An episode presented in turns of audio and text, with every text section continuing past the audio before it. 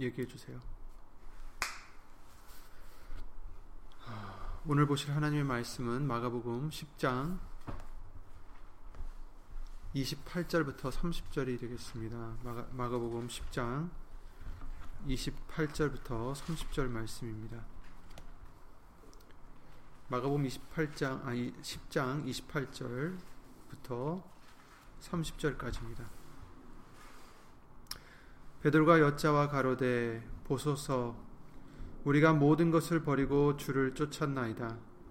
예수께서 가라사대 내가 진실로 너희에게 이르노니 나와 및 복음을 위하여 집이나 형제나 자매나 어미나 아비나 자식이나 전토를 벌인 자는 금세에 있어 집과 형제와 자매와 모친과 자식과 전토를 100배나 받되 핍박을 겸하여 받고 내세에 영생을 받지 못할 자가 없느니라. 아멘. 말씀과 예배를 위하여 다 함께 주 예수 그리스도 이름으로 기도를 드리시겠습니다. 우리를 사랑하사 우리가 아직 죄인이었을 때에 우리를 위하여 대신 피를 흘리시고 죽으신 예수 이름으로 오신 하나님, 그 은혜와 영광을 주 예수 그리스도 이름으로 감사드리며 돌리옵나이다. 예수님, 오늘도 예수님의 말씀으로 다시 한번 새로워지는 우리가 될 수 있도록 예수님으로 도와주시고, 이 시간뿐 아니라 또 다시 우리의 생활을 할 때에도 예수님의 말씀들을 항상 예수 이름으로 기억하게 해주셔서 그 말씀이 우리를 움직이게 해주시어서 경외할 수 있는 우리가 될 수 있도록 해주시어서 예수 이름으로 그 말씀대로 하나님의 뜻대로 행하는 우리 모두가 될 수 있도록 예수 이름으로 도와주시옵소서. 사람의 말 되지 않도록 예수 주신 성령님께서 처음부터 마치는 시간까지 이 입술을 비롯해 모든 것을 예수 이름으로 주관해 주실 것 간절히 예수 이름으로 바라오며, 여기 있는 우리뿐 아니라 함께하지 못한 믿음의 심령들과 인터넷을 통해 예수 이름으로 예배를 드리는 모든 심령들 위에도 하나님의 말씀의 깨달음과 능력과 또한 그 은혜가 예수 이름으로 함께해 주실 것을 간절히 바라옵고 주 예수 그리스도 이름으로 기도를 드리옵나이다. 아멘.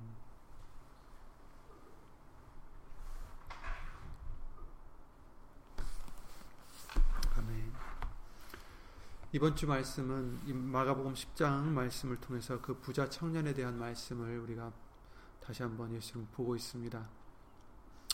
이 부자 청년은 영생을 얻기 위해서 모든 계명들을 어릴 때부터 다 지켰다고 자부를 했습니다. 그것도 예수님 앞에서 자부했습니다. 그러나 영생을 얻기 위해서는 그에게 부족한 것이 한 가지 있다라고 예수님은 말씀하고 계십니다. 그리고 그 부족한 것은 우리가 주일이나 3일 예배를 통해서 다시 한번 봤듯이 바로 예수님이셨죠. 첫 언약, 곧 율법은 육신으로 말미암아 연약하여 할 수 없는 그것, 곧 죄인된 우리를 구속하여 영생을 주는 그것을 하나님은 두 번째 언약으로 말미암아 누구든지 예수님을 믿는 자에게는 영생을 얻을 수 있는 그 은혜를 주셨습니다. 율법을 지키면 영생을 얻는 줄 알고 열심히 살았던 그 부자 청년에게는 바로 이 두 번째 언약의 핵심, 주인공이신 예수님이 부족했던 것입니다.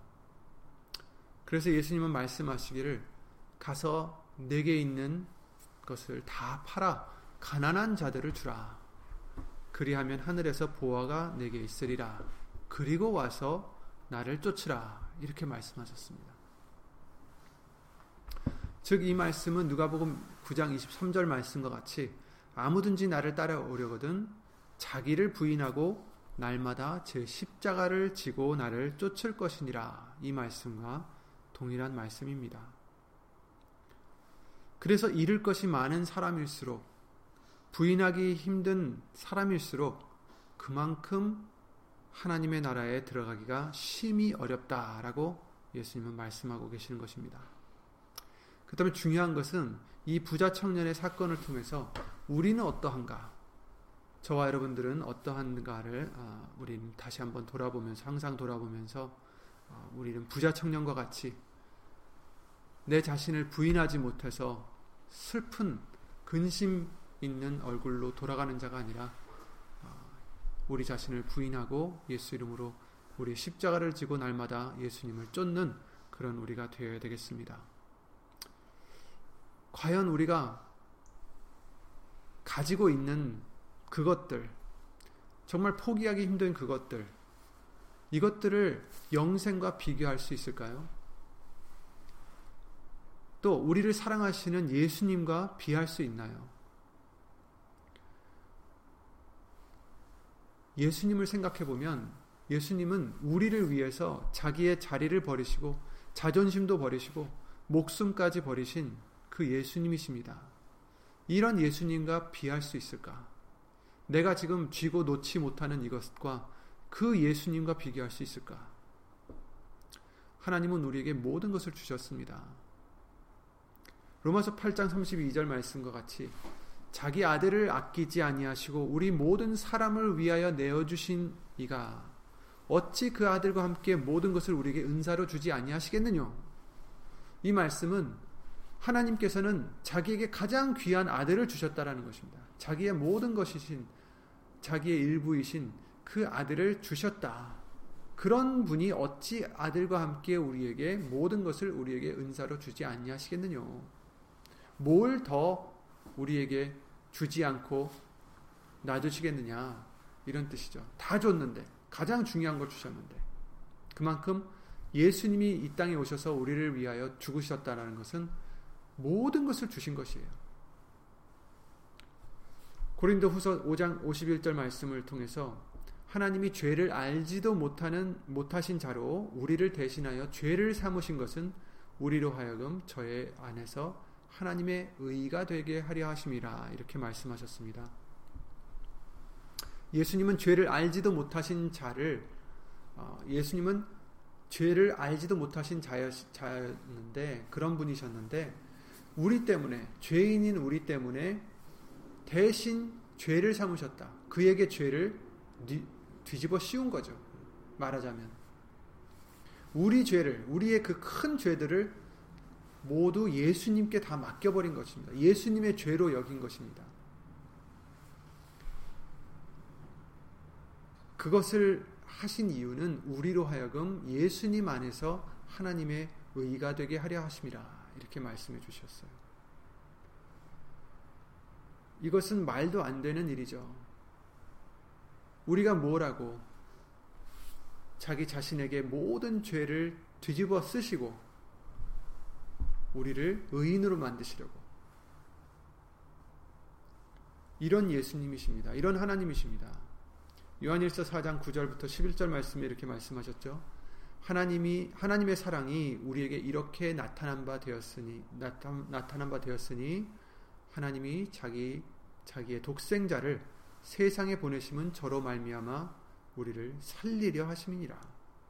사랑은 여기 있으니 우리가 하나님을 사랑한 것이 아니요 오직 하나님이 우리를 사랑하사 우리 죄를 위하여 화목제로 그 아들을 보내셨음이니라. 사랑하는 자들아, 하나님이 이같이 우리를 사랑하셨은즉 우리도 서로 사랑하는 것이 마땅하도다, 이렇게 말씀하십니다. 사랑은 여기 있다. 정말 진정한 사랑은 다른 게 아니라 바로 이것이다 라고 지금 말씀해 주시고 있어요. 10절에, 요한일서 4장 10절에 우리가 하나님을 사랑한 것이 아니라 오직 하나님이 우리를 사랑하사 우리 죄를 위하여 화목제로 그 아들을 보내셨도다. propitiation, 대신해서 예수님을 보내셨다, 이런 뜻입니다. 우리 죄를 사해 주시려 대신해서 보내셨다. 이게 바로 사랑이다, 이렇게 말씀해 주시는 것입니다. 요한복음 3장 16절 말씀을 잘 아시죠? 하나님이 세상을 이처럼 사랑하사, 이처럼 사랑하셨다. 이 뜻은 무엇입니까? 정말 놀랍도록 사랑하신 것을 의미하는 거예요. 이처럼 사랑했다. 어떻게? 독생자를 주실 만큼 사랑하셨다. 독생자를 주셨으니 이는 저를 믿는 자마다 멸망치 않고 영생을 얻게 하려 하심이니라.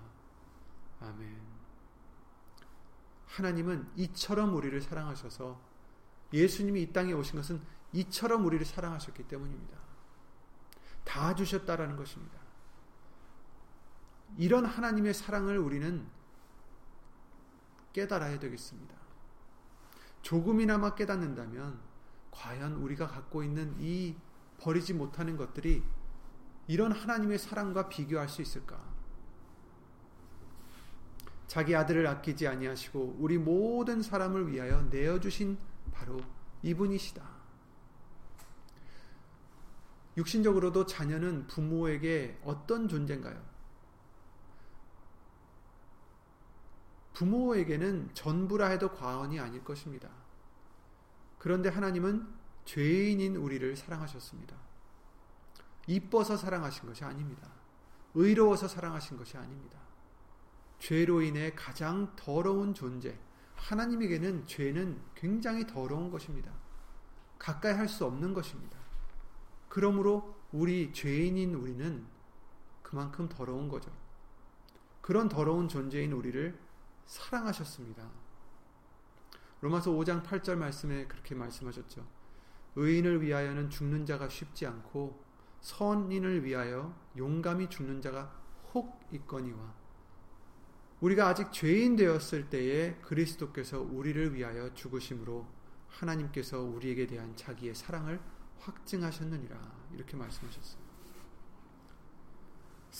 하나님의 그 사랑을, 우리에게 향하신 그 사랑을 확증하셨다. 무엇으로? 예수님을 보내셔서 우리를 위하여 죽으심으로. 우리가 아직 죄인 되었을 때에 깨끗해서가 아니라, 의로워서가 아니라, 이뻐서가 아니라, 그 더러운 우리인데도 불구하고 피투성이로 몸짓하는 우리를 보고 버리지 아니하시고 멀리하지 아니하시고 우리를 사랑하셔서 예수님을, 가장 귀한 예수님을 보내셨다라는 것입니다.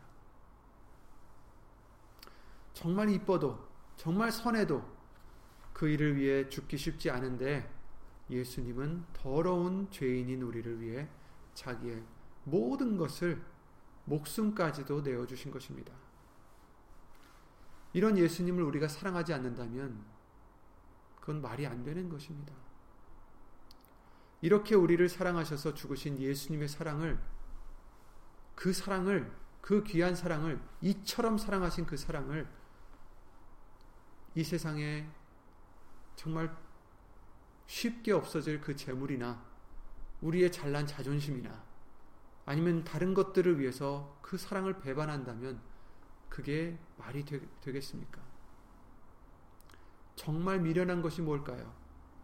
가장 좋은 것을 주는데도 정말 더러운 것을, 곧 없어질 것을 손에 쥐고 그 가장 좋은 것을 받지 않는 게 미련한 것입니다. 손에는 오물이 가득한데 손 씻고 받으라는 그 가장 좋은 선물을 오히려 그 오물을 포기하기 싫어서 받지 않는 게 바로 자기 자신을 부인하지 못해 예수님을 따르지 못하는 그런 미련한 것입니다. 바로 이 부자 청년이 바로 이 미련한 자고, 때로 우리도 부인하지 못하는 우리의 모습이 바로 미련한 자입니다. 그 사랑이 얼마나 큰데, 그 사랑이 얼마나 귀한데, 정말 이 쓸데없고 쉬 없어지고 정말 없어질 모든 것을 위해 우리가 그 사랑을 받지 못한다면 그와 같이 미련하고 그와 같이 어리석은 것이 없을 것입니다. 예수님께서 이 교훈을 부자 청년에게 하시고 마치시자 베드로가 묻습니다. 보소서, 우리가 모든 것을 버리고 주를 쫓았나이다. 이렇게 얘기를 하죠. 마태복음 19장에서는 이렇게 묻습니다. 보소서, 우리가 모든 것을 버리고 주를 쫓았사오니 그런즉 우리가 무엇을 얻으리이까? 이렇게 묻고 있습니다. 모든 것을 우리는 버려야 됩니다. 무엇이든지 우리에게 유익하던 것을 우리가 그리스도를 위하여 다 해로 여기고 예수님을 위하여 모든 것을 다 잃어버리고 배설물로 여기는 그런 우리의 믿음이 되어야 되겠습니다. 빌립보서 3장에 나온 그 사도 바울의 고백처럼 그래야 예수 그리스도를 얻을 수 있고 그 안에서 발견될 수가 있다라고 말씀하십니다. 이것이 하나님의 의요 우리의 구원입니다. 이것이 우리에겐 가장 귀한 보배입니다. 하나님이 주신 가장 귀한 선물입니다. 그런데 이 선물을 주심에도 불구하고 정말 이 선물을 주시려고 가장 아끼시는 것을 우리에게 다 주셨는데 이 쓸데없는 것 때문에 그것을 마다한다면 그것은 진정 미련한 것이 될 것입니다. 이 부자 청년은 모든 것을 버리지 못했기 때문에 자신을 부인할 수 없었기 때문에 예수님을 쫓을 수가 없었던 것입니다. 그래서 슬픈 기색을 띠고 근심하며 예수님을 떠났다라고 말씀하십니다.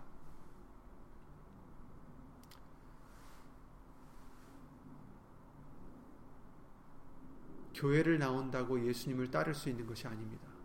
쫓을 수 있는 것이 아닙니다. 기도를 드린다고 해서 예수님을 쫓을 수 있는 게 아닙니다. 성경을 읽는다고 해서 예수님을 쫓을 수 있는 것이 아닙니다. 사두개인과 바리새인들은 종교 지도자들은 하나님을 쫓는다고 누구보다 열심히 기도드리고 누구보다 열심히 말씀을 읽고 누구보다 열심히 11조를 하며 하나님을 쫓는다 했습니다. 그러나 그들이 하나님을 쫓지 못하고 오히려 하나님을 자기도 모르는 사이에 떠날 수밖에 없었던 것은 자기들에게 중요한 것들을 버리지 못했기 때문입니다. 우리도 마찬가지입니다. 우리도 기도를 드리고 말씀을 듣고 읽으며 공부를 하며 교회를 나와 하나님을 섬긴다는 그런 생각을 할지라도 우리에게 중요한 것들을 예수님을 위해서 버리지 못하면 예수님을 절대로 따라갈 수가 없습니다. 예수님께서 이와 같이 묻는 우리가 무엇을 얻을 수 있습니까? 모든 것을 우리가 버렸는데 우리가 무엇을 얻을 수 있습니까? 묻는 그 베드로에게 이렇게 말씀하십니다. 진실로 너에게 이르노니 내가 진실로 이른다. 예수님이 진실로 이르신다라고 또한 이렇게 말씀하시는 것은 강조를 하시는 것은 이 말씀은 물론 모든 말씀이 확실하지만 정말 중요하다라는 것을 얘기해 주시는 거죠. 내가 진실로 너에게 이르노니 나와 및 복음을 위하여 집이나 형제나 자매나 어미나 아비나 자식이나 전토를 벌인 자 이런 자들은 금세에 있어 집과 형제와 자매나 모친과 자식과 전토를 100배나 받되 핍박을 겸하여 받고 내세의 영생을 받지 못할 자가 없느니라 이렇게 말씀하셨어요. 예수님이 이미 말씀하시기를 우리가 집이나 형제나 자매나 어미나 아비나 자식을 버려야 된다라고 지금 말씀하시는데 전토를 버려야 된다라고 말씀하시는데 이것은 예수님과 복음을 위해서 모든 것을 버리는 자를 의미하죠. 예수님이 이미 말씀하시기를 예수님의 참 형제, 참 자매, 참 부모는 참 어미는 곧 하나님의 뜻대로 행하는 자라라고 마가복음 3장 말씀을 통해서 알려주셨어요. 마가복음 3장 33절에 그러셨죠. 대답하시되 누가 내 모친이며 내 동생이들이냐 하시고 둘러앉은 자들을 둘러보시며 가라사대 내 모친과 내 동생들을 보라. 누구든지 하나님의 뜻대로 하는 자는 내 형제요 자매요 모친이니라 이렇게 말씀하셨습니다. 이 본문에서 지금 말씀하신 부모를 버려야 되고 또 형제 자매를 버려야 되고 이런 말씀들은 육신의 형제나 자매나 부모를 버린다는 의미를 우리가 본문에서 유추할 수가 있는 것입니다. 마태복음 10장에서는 35절 37절에서는 이렇게 말씀하셨어요. 내가 온 것은 사람이 그 아비와 딸이 그 어미와 며느리가 시어머니와 불화하게 하려 함이니 사람의 원수가 자기 집안 식구리라. 아비나 어미를 나보다 더 사랑하는 자는 내게 합당치 아니하고 아들이나 딸을 나보다 더 사랑하는 자도 내게 합당치 아니하고 또 자기 십자가를 지고 나를 쫓지 않는 자도 내게 합당치 아니하니라 이렇게 말씀하셨어요. 이 말씀은 무엇입니까? 정말 부모를 미워해야 된다, 버려야 된다, 떠나야 된다라는 뜻이 아닙니다. 여기서 말씀하시는 것은 아비나 어미를 나보다 더 사랑하는 자, 이런 자들은 나에게 합당치 않다. 아들이나 딸을 나보다 더 사랑하는 자, 그러니까 더 사랑하는 자, 그 이런 자가 합당치 않고 예수님을 쫓을 수 없다라고 하십니다. 그래서 오늘 본문의 말씀에서 나와 및 복음을 위하여 집이나 형제나 자매나 어미나 아비나 자식이나 전토를 버린 자라는 뜻은 정말 다 버리고 떠나라는 게 아니라 예수님을 더 사랑해야 된다라는 뜻입니다. 이 모든 것보다. 왜냐하면 예수님께서 불효를 하라는 말씀이 아닙니다. 떠나라는 말이 아니에요. 부모를 공경하라 하셨어요. 창세기 말씀을 통해서 십계명을 통해서도 그러셨지만 마가복음 7장에서도 또 그러셨습니다. 9절에 말씀하십니다. 또 가라사대 너희가 너희 유전을 지키려고 하나님의 계명을 잘 저버리는도다. 모세는 내 부모를 공경하라 하고 또 아비나 어미를 회방하는 자는 반드시 죽으리라 하였거늘 너희는 가로되 사람이 아비에게나 어미에게나 말하기를 내가 드려 유익하게 할 것이 고르반 곧 하나님께 드림이 되었다고 하기만 하면 그만이라 하고, 그러니까 여기서 뭐라 그러냐면 아버지 어머니께 드릴 것을 하나님께 드렸으니까 됐다, 충분하다, 그러니까 부모에게는 안 드려도 된다. 왜냐하면 그 드릴 것을 하나님께 드렸으니까 이제 부모에게 드릴 책임이 없다 이런다는 거예요. 그리고 12절에는 지 아비나 어미에게 다시 아무 것이라도 하여 드리기를 허하지 아니하여 너희의 전한 유전으로 하나님의 말씀을 패하며 또 이 같은 일을 많이 행하느니라. 그러니까 부모에게 행해야 될 자식으로서의 본분들을 하나님께 했다고 하면 부모에게는 안 해도 된다라고 지금 하는 이 유대인들을 탓하는 것입니다. 책망하시는 것입니다. 그래서 이것도 해야 되고 저것도 해야 된다라고도 말씀하셨어요. 먼저 하나님을 사랑하되 또한 부모에게도 공경해야 될 것을 하나님은 원하시는 것입니다. 예수님은 원하시는 것입니다. 그러니까 부모를 여기서 떠나라고 했다고 해서 정말 부모를 떠나라는 게 아니라 먼저 하나님을 사랑하라는 것입니다. 더 예수님을 더 사랑하라는 것입니다. 그리고 또 부모님도 공경하라는 것입니다. 그러나 부모님 때문에 예수님을 사랑하지 못한다면, 아니 부모님 때문에 예수님의 말씀을 순종치 못한다면 이런 자는 예수님께 합당치 않다라는 것입니다.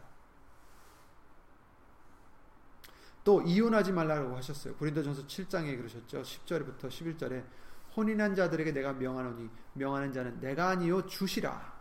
예수님이 명하신다. 이렇게 말씀하신 거죠. 여자는 남편에게서 갈리지 말고 만일 갈릴지라도 그냥 지내든지 다시 그 남편과 화합하든지 하라. 남편도 아내를 버리지 말라. 이렇게 말씀하셨어요. 이혼하지 말라는 얘기죠. 또 마태복음 5장 말씀에 예수님이 이렇게 말씀하십니다. 누구든지 아내를 버리거든 이혼 증서를 줄 것이라 라고 구약에서는 말씀했지만 나는 너에게 이르노니 누구든지 음행한 연고 없이 아내를 버리면 이는 저로 간음하게 하며 또 누구든지 버린 여자에게 장가드는 자도 간음함이니라. 이렇게 말씀하셨어요. 음행한 연고 없이 아내를 버리지 말라. 이혼하지 말라는 말씀입니다. 예수님이 우리에게 버리지 말라라고 하는 것은 정말 부모를 버리라고 하시는 것은 나를 위하여 복음을 위하여 버리라는 것은 정말 집을 버리고 형제를 버리고 자매를 버리고 어미나 아비를 버리고 자식이나 전토를 버리라는 그런 뜻이 아니라 이 모든 것보다 예수님을 더 사랑하는 자가 되어야 된다는 뜻입니다. 예수님을 사랑하는 자가 되고 그래서 예수님을 위해서 이 모든 것도 포기할 수 있는 자, 버릴 수 있는 자가 되라는 그 뜻입니다. 아브라함에게도 이삭을 바치라 하셨습니다. 그러나 하나님이 정말 원하셨던 것은 이삭의 죽음이 아니었습니다. 하나님이 원하신 것은 아들보다 하나님을 더 사랑하는 마음, 더 경외하는 아브라함의 마음과 그 믿음이었던 것처럼 우리에게도 원하시는 것은 이 모든 것이 아니에요. 예수님이 원하시는 것이 이 집이나 형제나 자매나 이런 게 아니라 예수님이 원하시는 것은 이런 것들보다 하나님을, 예수님을 더 사랑하고 더 경외하는 우리의 마음과 믿음인 것입니다. 그래서 우리도 예수님과 그 복음을 위하여, 말씀을 위하여 모든 것을 버릴 수 있는 자가 되어야 되겠습니다. 그 무엇보다도 예수님을 더 사랑하고 그 말씀을 귀히 여기고 감사히 여기고 경외하는 우리가 되어야 되겠습니다. 이런 자들에게 예수님이 말씀하시길 진실로 진실로 금세에 있어 버린 것에 100배를 받는다 이렇게 말씀하셨어요. 그리고 영생을 받지 못할 자가 없다라고 하십니다. 우리가 희생한 모든 것, 우리가 버릴 수 있었던 그 모든 것을 오히려 100배나 더 받을 수 있어요. 이삭을 바쳤을 때 아브라함은 이삭을 다시 얻었을 뿐 아니라 우리 모두에게 주신 하나님의 어린 양을 받을 수 있었던 것입니다. 이것은 100배가 아니라 비교할 수 없는 것입니다.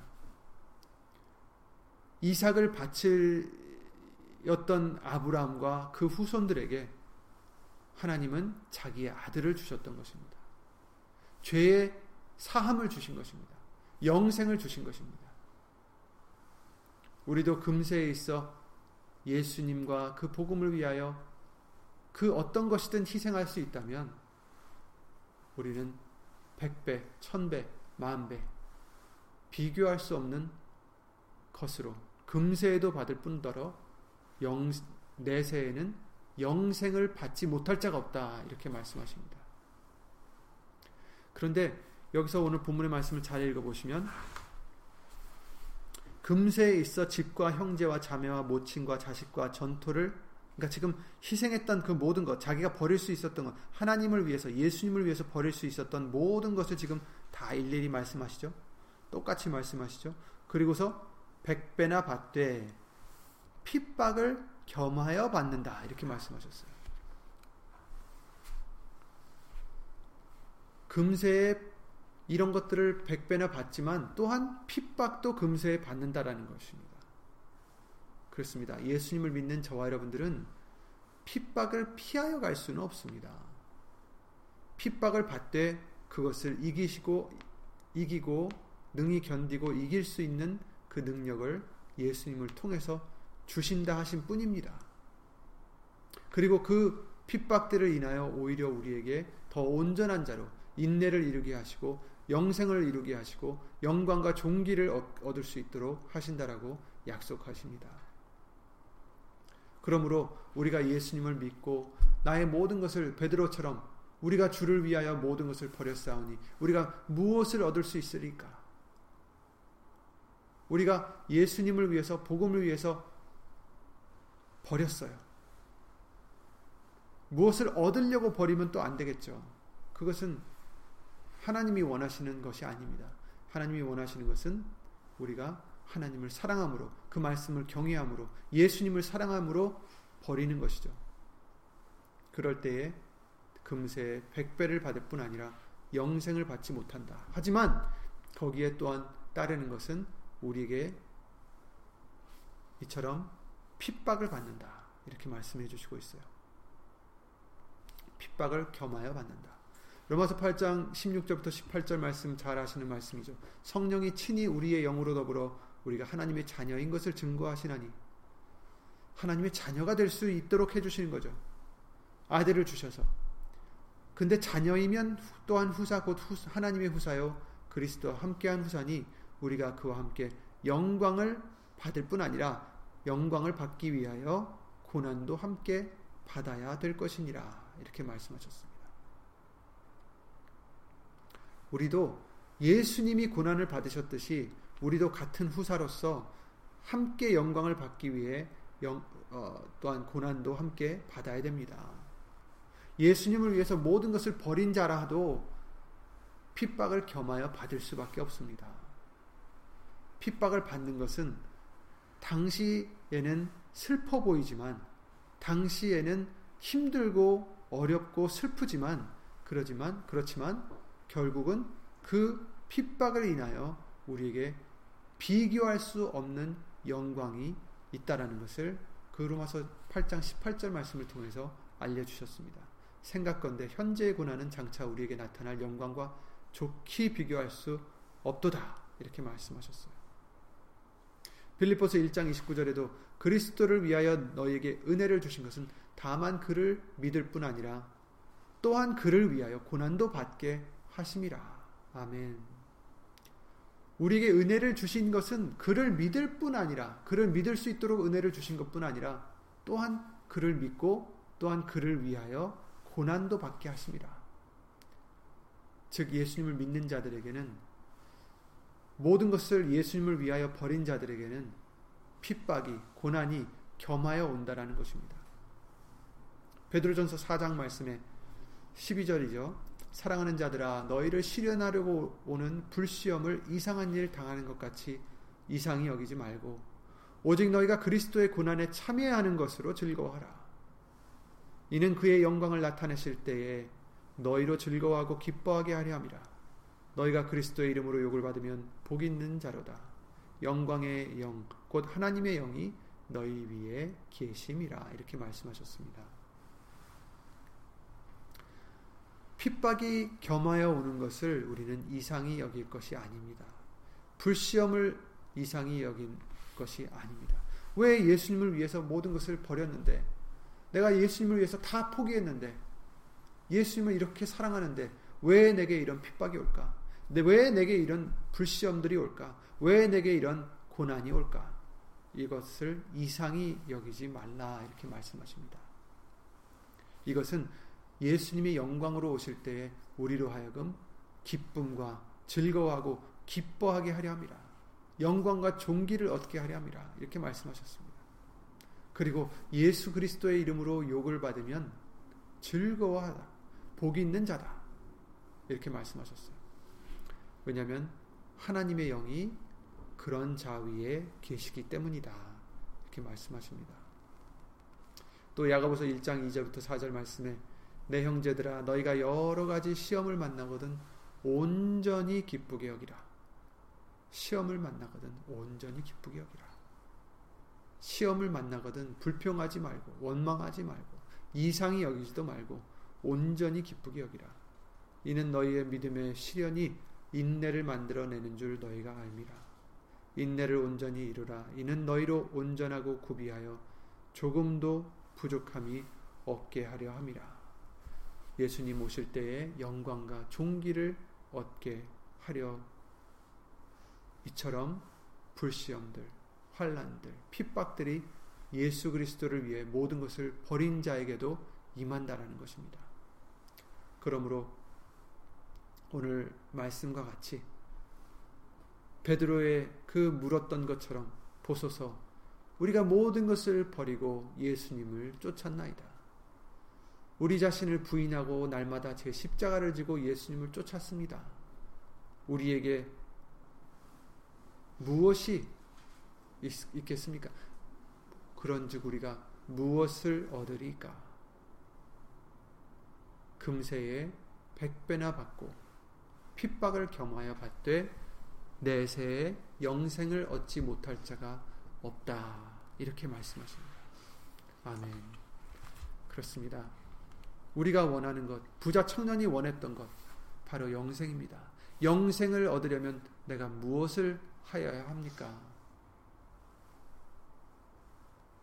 자기를 부인하고 제 십자가를 지고 나를 쫓으라, 나를 따르라 말씀하십니다. 내 것을 버리고 따르라 하십니다. 자, 우리 각 사람마다 버릴 것이 다 있고 다 그것이 각자 다를 수도 있습니다. 예수 이름으로 항상 우리가 기도하면서 정말 이 내가 버릴 것이 무엇인가를 알려달라고 예수 이름으로 기도를 드리시며 그 버리실 것을 예수 이름으로 깨닫고 예수 이름을 힘입어서, 항상 말씀을 힘입어서 그 버릴 것을 하나하나 다 버리시고 사도 바울과 같이 예수 그리스도를 얻기 위하여 모든 것을, 내게 유익하던 그 모든 것을 다 버릴 뿐 아니라 배설물로 여기는, 정말 멀리 할 수 있는, 멀리 버릴 수 있는 그러한 우리의 믿음이 되시기를 예수님을 기도드립니다. 그만큼 예수님이 더 귀하기 때문에, 그만큼 예수님을 더 사랑하기 때문에 버릴 수 있는 그런 아브라함의 믿음을 가진 저와 여러분들이 되시길 바랍니다. 예수님으로 기도드리고 주기도를 마치겠습니다.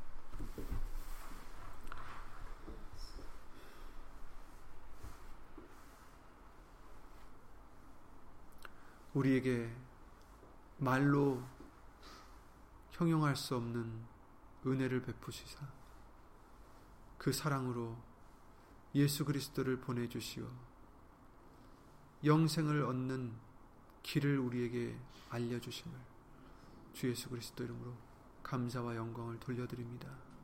예수님,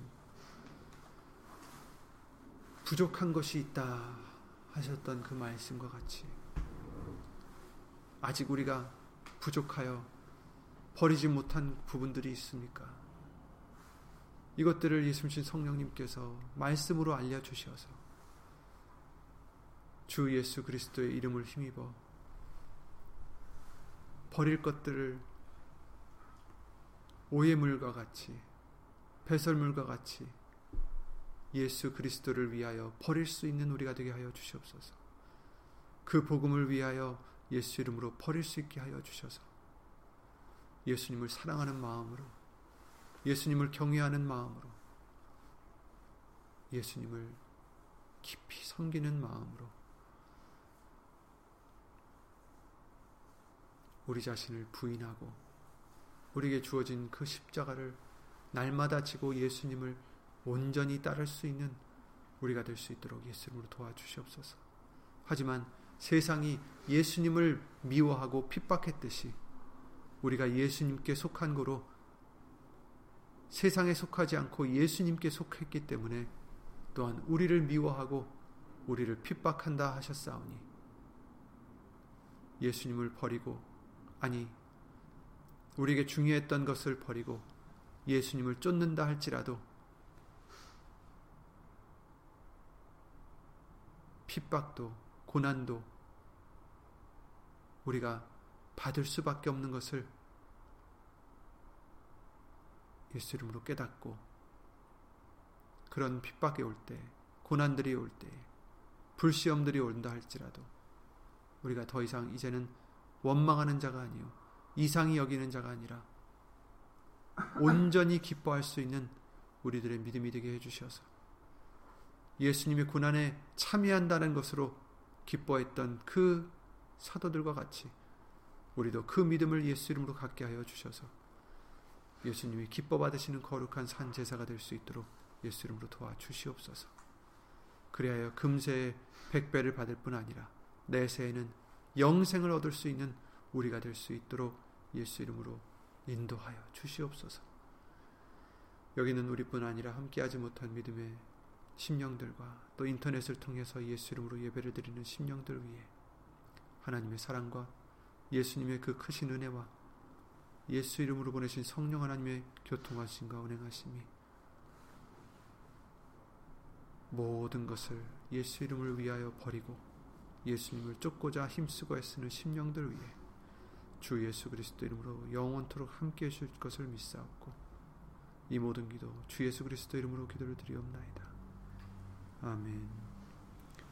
하늘에 계신 우리 아버지여, 이름이 거룩히 여김을 받으시오며 나라의 마옵시며 뜻이 하늘에서 이룬 것 같이 땅에서도 이루어지이다. 오늘날 우리에게 일용할 양식을 주옵시고 우리가 우리에게 죄진 자를 사하여 준 것 같이 우리 죄를 사하여 주옵시고 우리를 시험에 들게 하지 마옵시고 다만 악에서 구하옵소서. 나라와 권세와 영광이 아버지께 영원히 있사옵나이다. 아멘.